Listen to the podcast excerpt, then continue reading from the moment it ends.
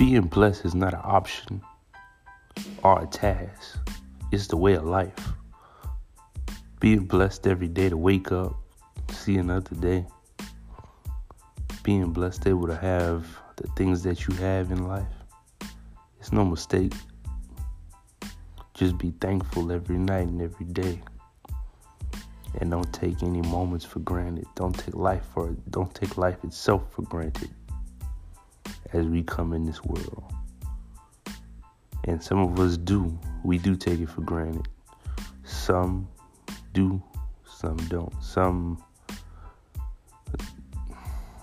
The point that I'm trying to make here is who's ready to join the movement with me? Let's rock.